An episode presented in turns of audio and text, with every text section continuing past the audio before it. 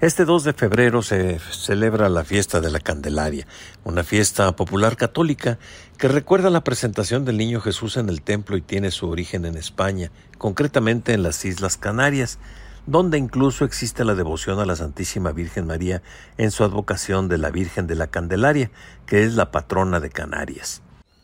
Historiadores coinciden en que se llama Candelaria porque cuando se instituyó el cristianismo en Roma por parte del emperador Constantino, se hacían peregrinaciones en Jerusalén a visitar el templo del Santo Sepulcro y los peregrinos se iluminaban con candelas o velas, y de esta manera estaban acompañando con ese lucernario la soledad y obscuridad y tristeza en que se vio envuelta la Virgen María con motivo de la crucifixión de nuestro Salvador. Los cristianos consideran que precisamente el uso de las velas o las candelas recuerdan la misión de Cristo, la luz que vino a disipar las tinieblas que se abatían sobre los corazones afligidos de quienes no conocían su palabra.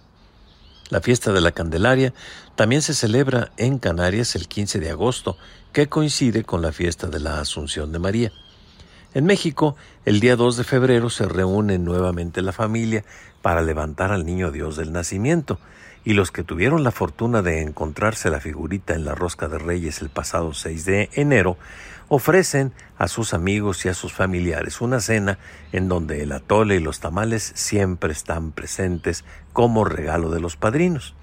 Y esto encuentra también un sustento religioso en la presentación del niño Jesús en el Templo de Jerusalén, del que nos habla el Evangelio de Lucas en su capítulo 2 y en la regla del Antiguo Testamento contenida en el capítulo 12 del libro del Levítico.